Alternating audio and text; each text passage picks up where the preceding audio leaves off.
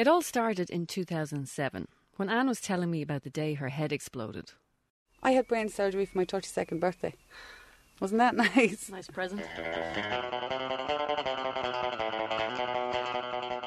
And I thought I'd be going away for the weekend. I didn't think I'd be in Beaumont Hospital, you know. But I do blame Pat Kenny. He was the last thing I remember. I was watching him on television.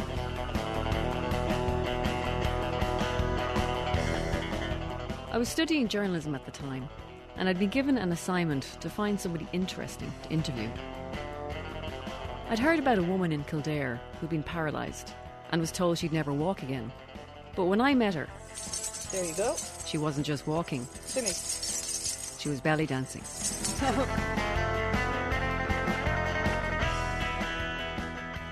So, this is how I ended up in a car park in a community centre in Kildare, talking to Anne about her aneurysm. I was sitting at home on Friday, the 29th of October 2004, with a bad headache, and I was watching television, and next thing, boom, gone, unconscious for a couple of days.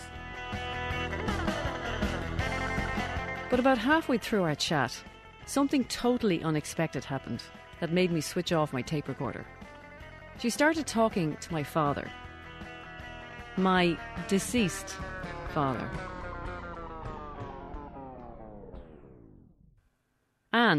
As it turns out, is a medium. And apparently, this type of thing happens all the time. Sometimes I could be in the hairdressers, and all of a sudden, Mary, that's sitting beside me's mother, is with me to tell me that she's around her, to wish her a happy birthday. Or, you know what I mean? Anne doesn't always approach these people with the message she's just received. But when she does, it usually comes as a complete shock, like it did with me. After all, how often do you expect the spirit of your dead father to pop up in the back of a car with something to get off his chest? Like, to me, it's like talking to normal people. You can hear them, feel them, sense them, see them. I, I get this information like the DNN, I call it, the Dead News Network. And it was like, you'd hear things like, Granny's on the way out, you've only got a couple of weeks. And I'd go, get lost, you know.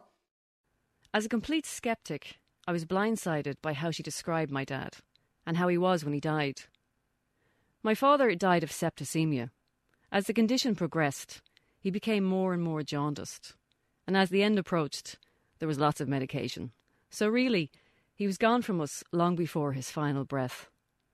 And that's exactly how she described him that day, back in the car park. Yellow, heavily drugged, and surrounded by almost all of his children. And she was also able to tell me who wasn't there.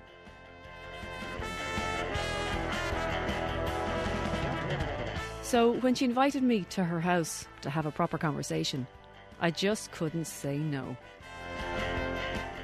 Everyone thinks like, oh, a ghost is coming to kill you, but I've never heard of anyone being killed by a ghost. And as long as they don't scare the kids, I don't mind, like, you know. The bad things is you can't do anything behind her back because she knows straight away what you're doing. She'd be like, "Stop giving me that look." I'd be like, "How'd you know? He didn't even turn around." And that's how I ended up in a kitchen in Kildare, tuning into the Dead News Network, curious about Anne and her life, but also hoping that maybe, just maybe, somebody else would turn up.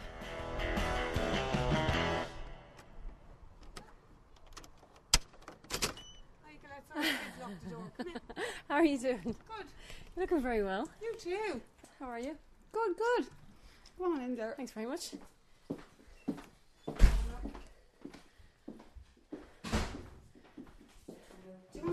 I'm actually grand. Couple Anne's kitchen is like any modern kitchen. It's rectangular, fairly spacious, and light filled, with pine units, a wooden dining table, and a gas boiler along the back wall that switches on and off every so often. Sometimes I call it the gift, and sometimes I call it the curse. Because about a week before I had the brain hemorrhage, I used to wake up at night telling my husband I was going to die and something terrible was going to happen to me. There are two doors leading into the sitting room. The sliding glass door opposite opens into the small garden. You can just about see the swing and the trampoline. There's a fluffy striped cat asleep on one of the kitchen chairs. If you think of it, psychic is only about tuning into what's happening, where you're going, what's happening around the corner, but it's not about telling you what to do. It's not the type of place you'd expect to find a medium. But then again, Anne's not exactly the type of medium you'd expect to run into either. She's a tiny wisp of a woman in her 30s, with with long burgundy tinted hair. She likes beaded bracelets and necklaces, and she's wearing several pieces on each wrist right now. But it's her eyes that grab you. There's a shimmering lightness to them that draws you in.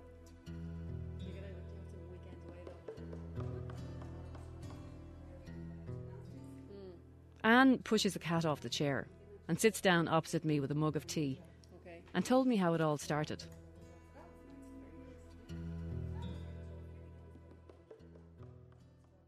When I was four years of age, I was at home and obviously I was asleep and I was woken up by the sound of babies crying. And I thought, where the bloody hell are they coming from? And I couldn't understand it. So I called my mother and she said, Don't be ridiculous, go back to sleep. And that was the end of that. Went back asleep. And next thing, I got choked in the bed. And there was a woman sitting down at the end of my bed and she had like really grey, silvery hair, all in a bun. And she, she just put her hands up over her head like that. Sorry, I talk with my hands. She put her hands up on the top of her head and she pulled it down and she said, I'm sorry. She says, I'm not here to frighten you, but she said, You have a gift and you will use it someday. Of course, the usual thing in my childhood was parents were in and out of the room all night. No, don't be panicking. You're only having a nightmare. Go back to sleep.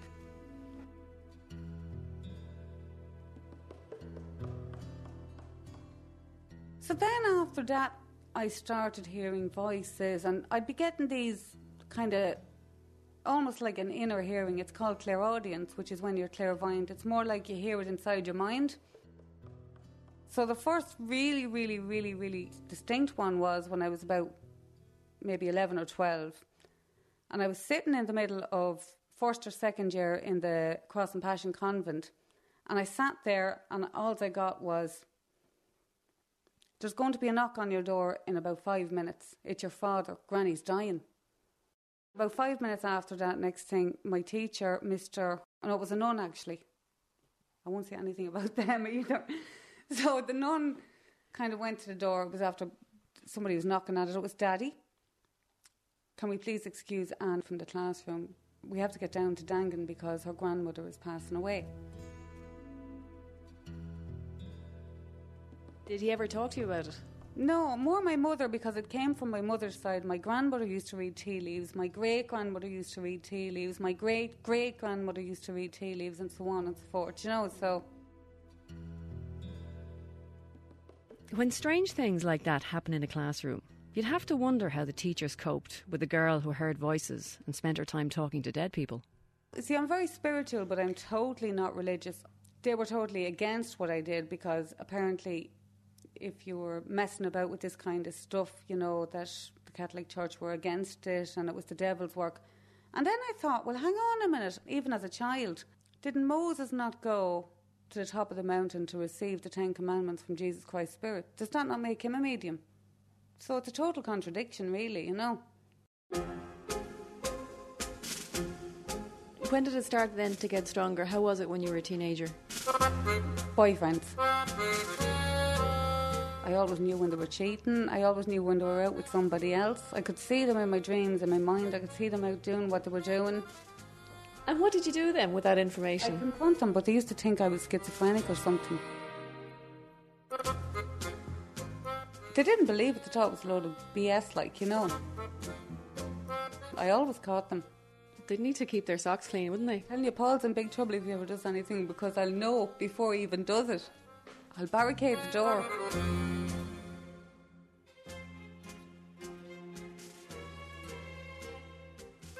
Anne felt her abilities getting stronger when she was pregnant with her first child. Her husband Paul bought her a set of tarot cards. And she noticed odd things happening when she was using them. and all of a sudden I'd get images of Africa or I'd blurt it out and say it to the person to say to me, Yeah, I'm just back from Africa.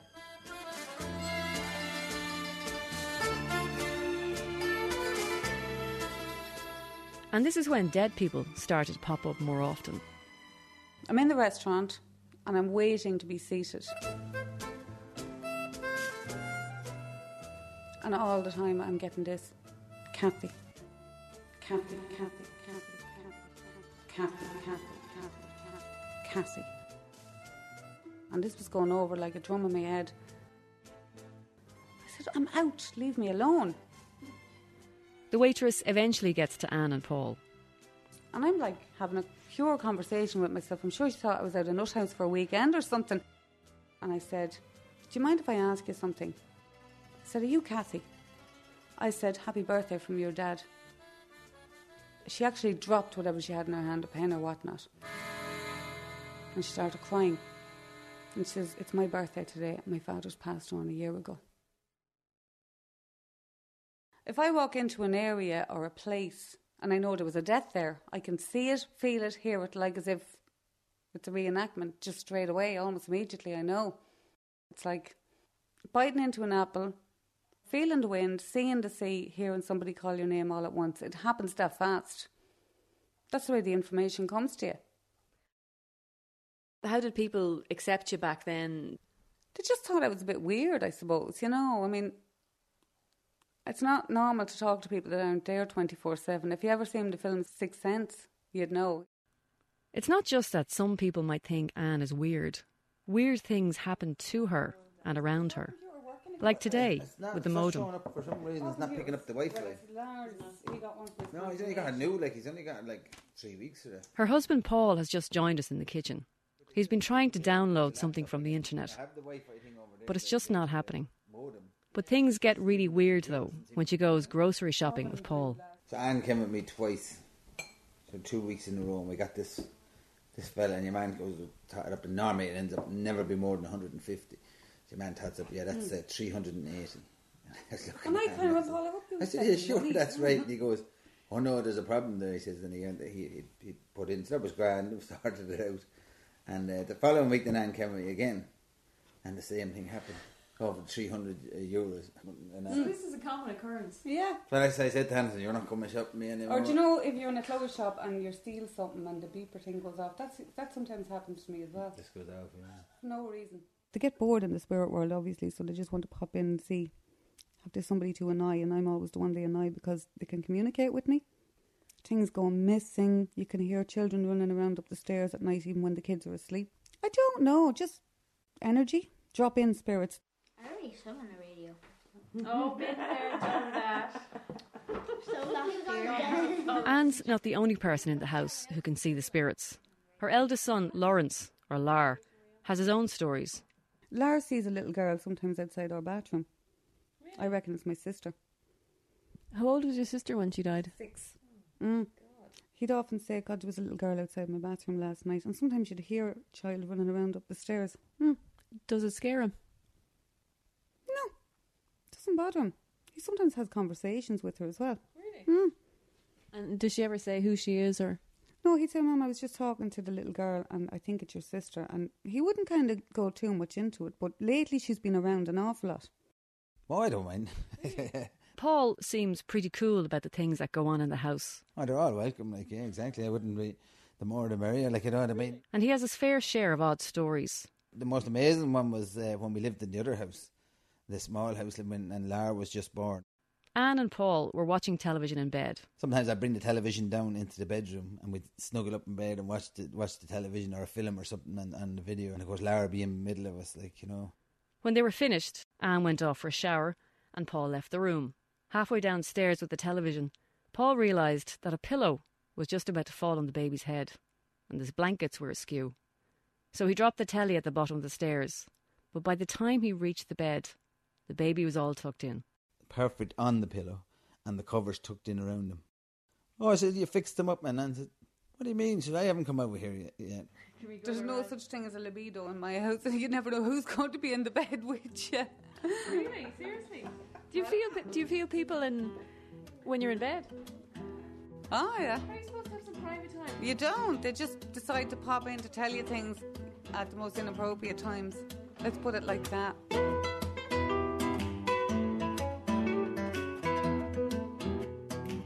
When Anne was pregnant with Lawrence, she predicted what he would look like. She said he'd have blonde, curly hair and a gap between his teeth, and that he'd have a particular talent. And here he is blonde, curly hair, the gap, and Um, I love acting and singing and dancing and stuff like that. So I love all that stuff. And like, I'm in a stage school at the moment called Tanta Kids. So I like that.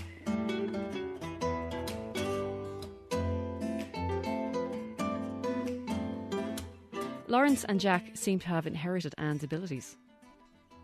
I'd bought him a game or something for one of the, PlayStations or something, and he and he didn't he had no idea that I had it, like you know, and he was there. God, he said, the one thing I'd really love to do now would be play that game. You know that one? He said, and I was saying, yeah, right, like you know, he, he just knew I had it, like you know. Jack told me one day that we were watching some historical program and he was watching something about the war and there was a man in it and he lost his two arms in a bomb. And Jack says, Yeah, Mammy, just like Grandad John. And I said, What? He said, Grandad John lost his two arms. And I said, What? He said, No, Jack. I said, I don't know what you're talking about. So about an hour later, I rang my mother. And I said to her, Mammy, how did your father die? And she says, um, he was shot in World War Two. He, he's an amputee. He lost his two arms. Wow. And now I didn't know that. He didn't know it. So where does it come from? There's no explanation. It's like the wind. You can feel it. You can't see it. Mm. You're not at all worried about the, the children in the sense that they might be branded or bullied or something later on. Ah, no, because I mean, like, it's, it's like everything else. I mean, they pick kids will pick on you for any reason, like you know what I mean.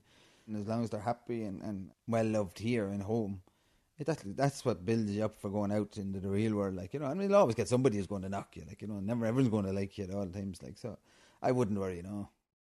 There's a long story about how Paul and Anne got together. Basically, it involves another Paul, an affair, and Australia. Paul was supposed to move there, but he ended up returning to Kildare and meeting Anne after a strange series of coincidences, or, as he sees it, It was just meant to be, like you know, you just and the way everything works out. You know, you think about you say, "Well, if I made this decision, I made that decision," but decisions I think are made for you. I think just fortunately we just found each other like soulmates. You met the woman of your dreams, and you you fall in love with them. I mean, what more do you want? Like you know, so that's I was comfortable with it anyway. Like I had nothing to hide, and you know, I was happy. You know, to she, it was a wonderful gift she has, and I always say she should, you know, she should be thankful and and use it and use it well, like you know, what she does. Paul didn't really believe in Anne's abilities until she mentioned one particular thing. I told him about a, a dog that he had when he was a child. Described the dog, what the dog looked like, and told him the name of the dog, and the dog was with his dad in spirit. When I left for Australia in '86, we had a lovely, was now um, Labrador Pointer Cross, like it was a gorgeous dog. And we used to always, always take her for a walk and feed her and everything. So when, it was kind of hardest thing was leaving the dog when I was going to Australia. The family was grand, but the, I felt sorry for the poor old dog. And when I was gone, the, the dog passed away. So I had never seen it since. Like, and, and when she said that, then I couldn't believe it. Like, How was it? Were you were you a bit scared by it, or no, like it was, well, it was Jesus Christ, like you know, because yeah, and so I, I see your father there now and everything, and you were kind of saying, right, fair enough. But when when she said then, but she's got, he's got a dog, a black dog with him called Juno. That's a funny name, and I, I just nearly, oh my god, because you know, you, she couldn't have known about that, and um, didn't know me then, like you know, so that was really then I said, Jesus, Christ, you know, it was fantastic, like you know. At this point, there's an obvious question we'd all probably ask. If you were living with someone with insider knowledge, would you ask them for pointers about your own life? I, I'd never ask her, and she'd never tell me. Like you know, I think we we, we kind of I I'm comfortable with her having the gift, and she knows that. And I think she doesn't. Well, she'd find it probably hard, difficult anyway to read for family. She says anyway, like so. But I'd never be saying, "Oh God, um, you know, what am I going to do today?" Like because otherwise, you know, you'd end up everything saying, "God, I wonder should I even get out of bed and tell me," you know. So Anne can't do readings for close family, but she did get premonitions about herself and something dark hanging over her. She used to have very bad dreams. I used to wake up full of sweat, like as if I jumped out of the shower. And I was screaming and crying, like horrifically. And he'd tell me to go back to bed. So I'd go to bed, I'd get out of it, and I was in and out of bed most of the night. And eventually, the night before it happened, I said, I'm telling you, something horrible is going to happen. I don't know what it is, but I could die. That was on the Thursday night. On the Friday night, I had a bad headache and collapsed. And all the dreams I had, I relived when I was sitting in the hospitals. Anne had an aneurysm. She spent a couple of days in a coma. And when she woke up, she realised her life had changed forever. She was completely paralysed on one side. Horrible. Absolutely horrible. So you're you're lying there. You you're you're trying to will your fingers to move, but Mm. But nothing actually happens, no.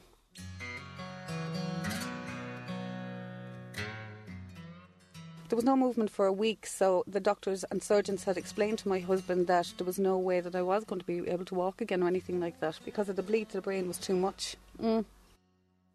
After a couple of weeks, something extraordinary happened. One finger moved. One finger moved up in Beaumont. My husband's seen it, and it was like winning the lottery. You know what I mean? When you've had a stroke like I had, you lose a massive part of yourself, and that that, cert- that there's a part of yourself that will never come back. So it's like li- the living dead. That's the only way I can describe it. So every day to this day, and this is what five or six years on, there's still a little part of me that kind of feels cheated. Do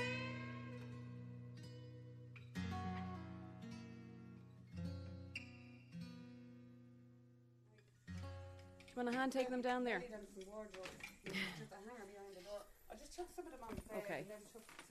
Anne found an unusual way to rehabilitate her body. I'd say get a great shimmy out of that. Oh, Belly dancing. Go on, you have to describe that. How do I describe it? A bit like, remember Madonna, that And almost every space upstairs is taken up with chiffon. That red is beautiful. isn't it? Beads, Bonnie makes a lot of these too. sequins, crop tops. It goes in one arm and kind of comes down. There's a kaleidoscope of orange, pink, and yellow swirling skirts on the back of her door. To kill me because I have every space taken up. She's been doing it for a few years now. I just thought, ah, sure, I'll give it a go and, you know, something new and different. And as soon as I started it and everything else, I thought, oh, this is magnificent. You know, it really makes you feel feminine and in touch with your femininity, you know. So Anne found a way to sort out her body after the stroke and the aneurysm. But what about her brain? The stroke left her with short term memory loss, so she can't retain information. And while it's a major issue in her life, she manages to see the funny side of it. My brother in law has a dog, right? And every time I go into the house, I just say, Did you get a new dog? And he says to me, Anne, you're taking the PI, you know what now? You just say, You ask me that every time you come in. His name is Trudy. Even if uh, I probably have his name wrong, but anyway, we have a laugh about it. And um, I go in the next day and I say, Where did you get the dog? that doesn't happen with your husband. You don't. I know, up in the I know him. oh, "Who's God bless him. Yeah. oh, Jesus. I know, he's very good. He's finally getting this new. I go into hospital for brain surgery and I come home with a new chip in my head and I, I, I can't remember how to sing anymore, which is something he's delighted about. He swears it's a deal he made with the surgeon, you know. And now I'm starting to do things that I never did, like a little bit of cooking and baking with the kids and belly dancing. So you wouldn't Hmm. have you wouldn't have done this before. You wouldn't have done the baking before. Jesus, no. I'd buy them out of the shop, a packet of buns, and that's it. Fairy cakes. Anne is glad she's well on the road to recovery, but she has a bone to pick. I was annoyed with God, whether it be he or she, for not giving me the whole white light circle tunnel thing. I'm seriously pissed off over that, I can tell you. Anne has a lot of funny stories, but her stroke, her aneurysm, her illness, they all make me realise there are more serious questions to ask. How did you seriously not know that you weren't in some way hearing things inside your head that weren't there? I don't know, I suppose it's a difficult question because I just knew that I was wor- that there was something energy wise that was there that I was communicating with that was beyond this world that there was no explanation for that wasn't necessarily to do with God or religion but was more to do with an inner intuition that a lot of people have that they can develop when they get older but I just knew I don't know. Without doubt, I just knew it wasn't like mental illness. I just knew it was there and I had to accept it. But even I challenged it. Even I couldn't understand it. I used to study it and go into it myself in a way that was completely cynical. Like, I just didn't believe that this could happen to me. Like it was all do it this way and my way. It was like Hitler. Do it, this is the way it is, and that's it. We're back in Anne's kitchen. When the kids go to school and she clears away the breakfast things, this is where she talks to dead people. If somebody she knows comes to her for a reading, this is where it happens at the wooden table opposite the boiler on the back wall. But it made me think about why people do this. If you go to see Anne, you're putting yourself in a potentially upsetting and vulnerable position.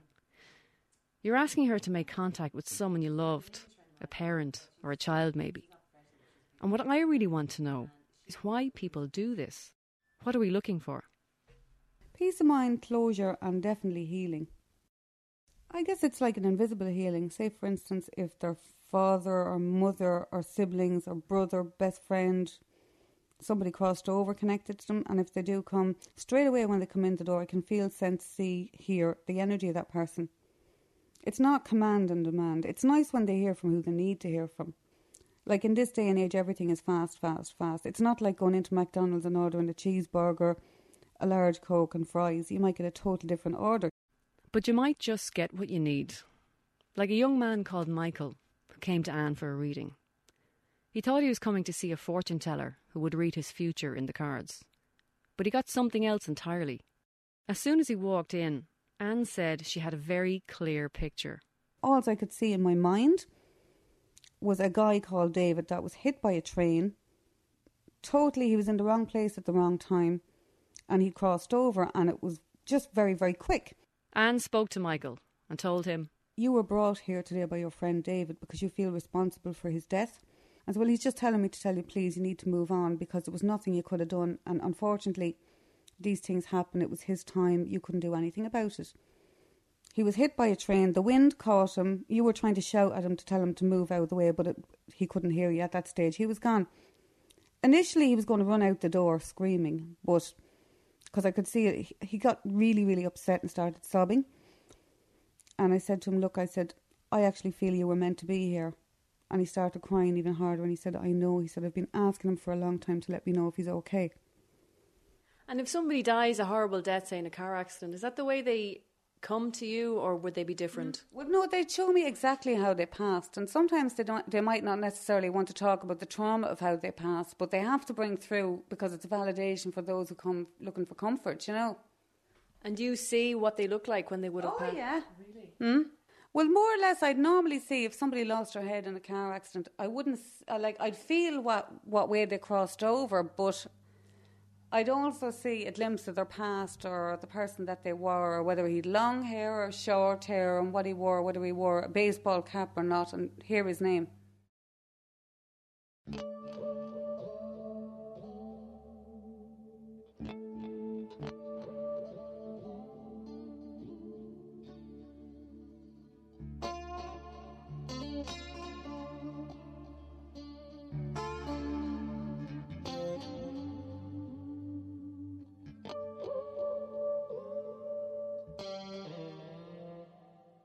So why am I here?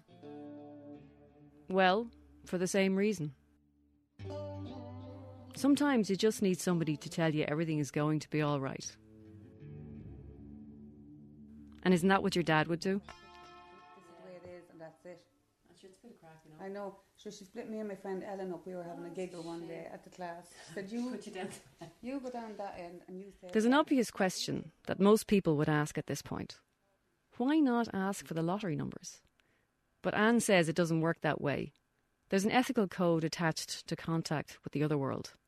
Never for material or financial gain. For spiritual wealth and health and everything else, you can. But when it comes to financial health and material things, no. Do you get sad at all? Never. I'm emotionally completely switched off to it. Is that because you kind of have to be? Oh, you have to be, yeah. Otherwise, you'd go nuts. I mean, because you feel it. But if I don't do a meditation, I'll tell you a short story. I was reading for a woman one particular day, okay? I wasn't long up. I had to have my hair done. Everything was done very, very quickly. So I had no time to do a meditation. So I had to come down. Just as I was about to go and do my meditation, she came in and she sat. And next thing, all of a sudden, I got a unmerciful pain in my head, all to the right hand side of my head, and like my ear was popping open completely. Just out it came, like what I was telling you earlier on about the feeling, seeing, hearing all at once, you know. I said to her, Who's Anthony? I've got an unmerciful pain on, the side of my head, and I've tumours or something isn't right with my brain. and that's how he passed. He was three years old when he died. He had a cluster of tumours on the right hand side of his brain, outside, you know, the part of your brain where your ear is. Next thing, all of a sudden, I realised, oh my God, the pain in my head will not go away, it won't move. Because I didn't do one vital thing that day. I forgot to meditate. So if you don't meditate when you're working with somebody, you'll have that feeling for the whole day. It's the energy of the person. How's Anne seen around the town? Like, how do people perceive her? Yeah, well, I mean, she's never had. I don't think she's ever had any negative vibes off anybody. I don't think so, anyway. You can kind of almost almost uh, see that that could go the other way, couldn't it? Okay, very easily she could be like. I mean, she could, everyone could turn on her, like you know what I mean. But I don't think anyone has ever really had a problem with Anne. You know, I mean, some people might not agree with it, but I don't think they ever said it to her face or anything, like, which is good. Sometimes people, I don't know, you could be in Dunnes Stores doing your local shop and people are kind of following you around, wondering what you're putting your, into your trolley. And of course, I have loads of cats outside the house, so it really fits the persona as well, do you know? But people get, can get a bit freaked out, or especially men, they might put the sign up as in the sign of the cross when I'm passing because they're absolutely terrified of me. Really? Hmm. Do people ever ask you about the nature of where these spirits are? They do, but you know, even Colette, I don't have those answers. All I know is there's something that I can't explain. It's like the wind, you can feel it, but you can't see it. It's like sending a text message, or it's like a computer sending emails. It's very hard to prove. You have to accept what's there for what's there because if you look too much into it, you'll end up going too much into different areas. And I'm sure that a load of people ask you the same thing that I'm just about to ask you now, because it's hard not to. Do you ever get any inkling of what it's actually like on the other side? Never. I'd lie to you if I did, but I, it's not. I don't believe it's all full of angels and fairies and God. I'm, it sounds a bit like Father Ted, I know, but I actually don't believe in that. I think it's a load of BS, to be honest with you. I just think it's what we imagine we'd like it to be. So if a man in this world likes his bottle of whiskey at night time, well, maybe so be it. He'll have his bottle of whiskey when he goes there. I have no idea why I just said that, but I don't, I don't know. I don't believe you change. It's like if somebody comes through to me from spirit and says, like, my grandmother lived until she was 96. And every night before she went to bed, she'd have a little naggin a whiskey and 10 sweet Afton or Woodbine or something. And I, I remember going to a medium once who said that to me. This lady used to have her little whiskey at night and her cigarettes. So obviously, that's her memory. It's all memories. So whatever memory and personality you had in this life, you'll take with you to spirit. It doesn't mean if you're an absolute antichrist in this life and you bet the crap out of your missus or whatnot, you're not going to change in spirit. You're going to come through and say, "This is the way I was.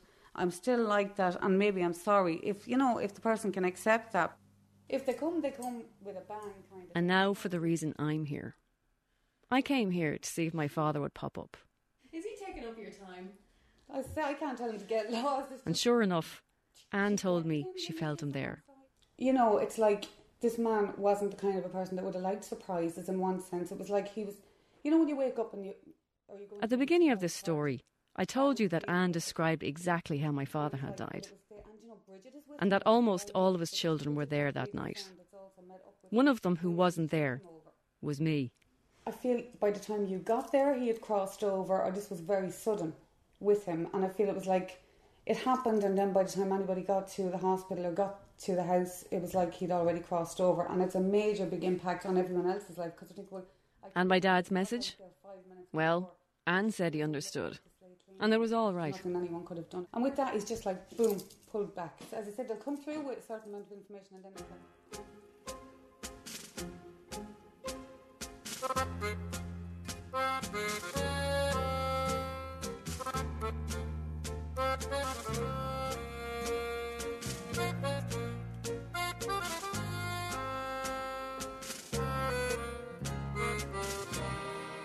You'd hear some people say they could have a poltergeist or something to be trashing the place and everything, but no, they don't seem to be. I think it's nice.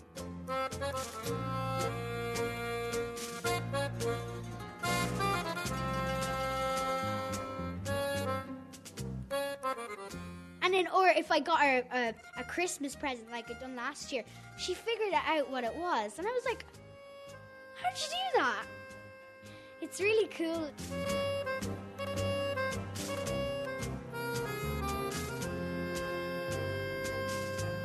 get in and I do my spiritual cleansing and I use my sage to get rid of energies in the house and stuff like that. I don't do an Indian dance around the house either. It's, it's a very relaxed household.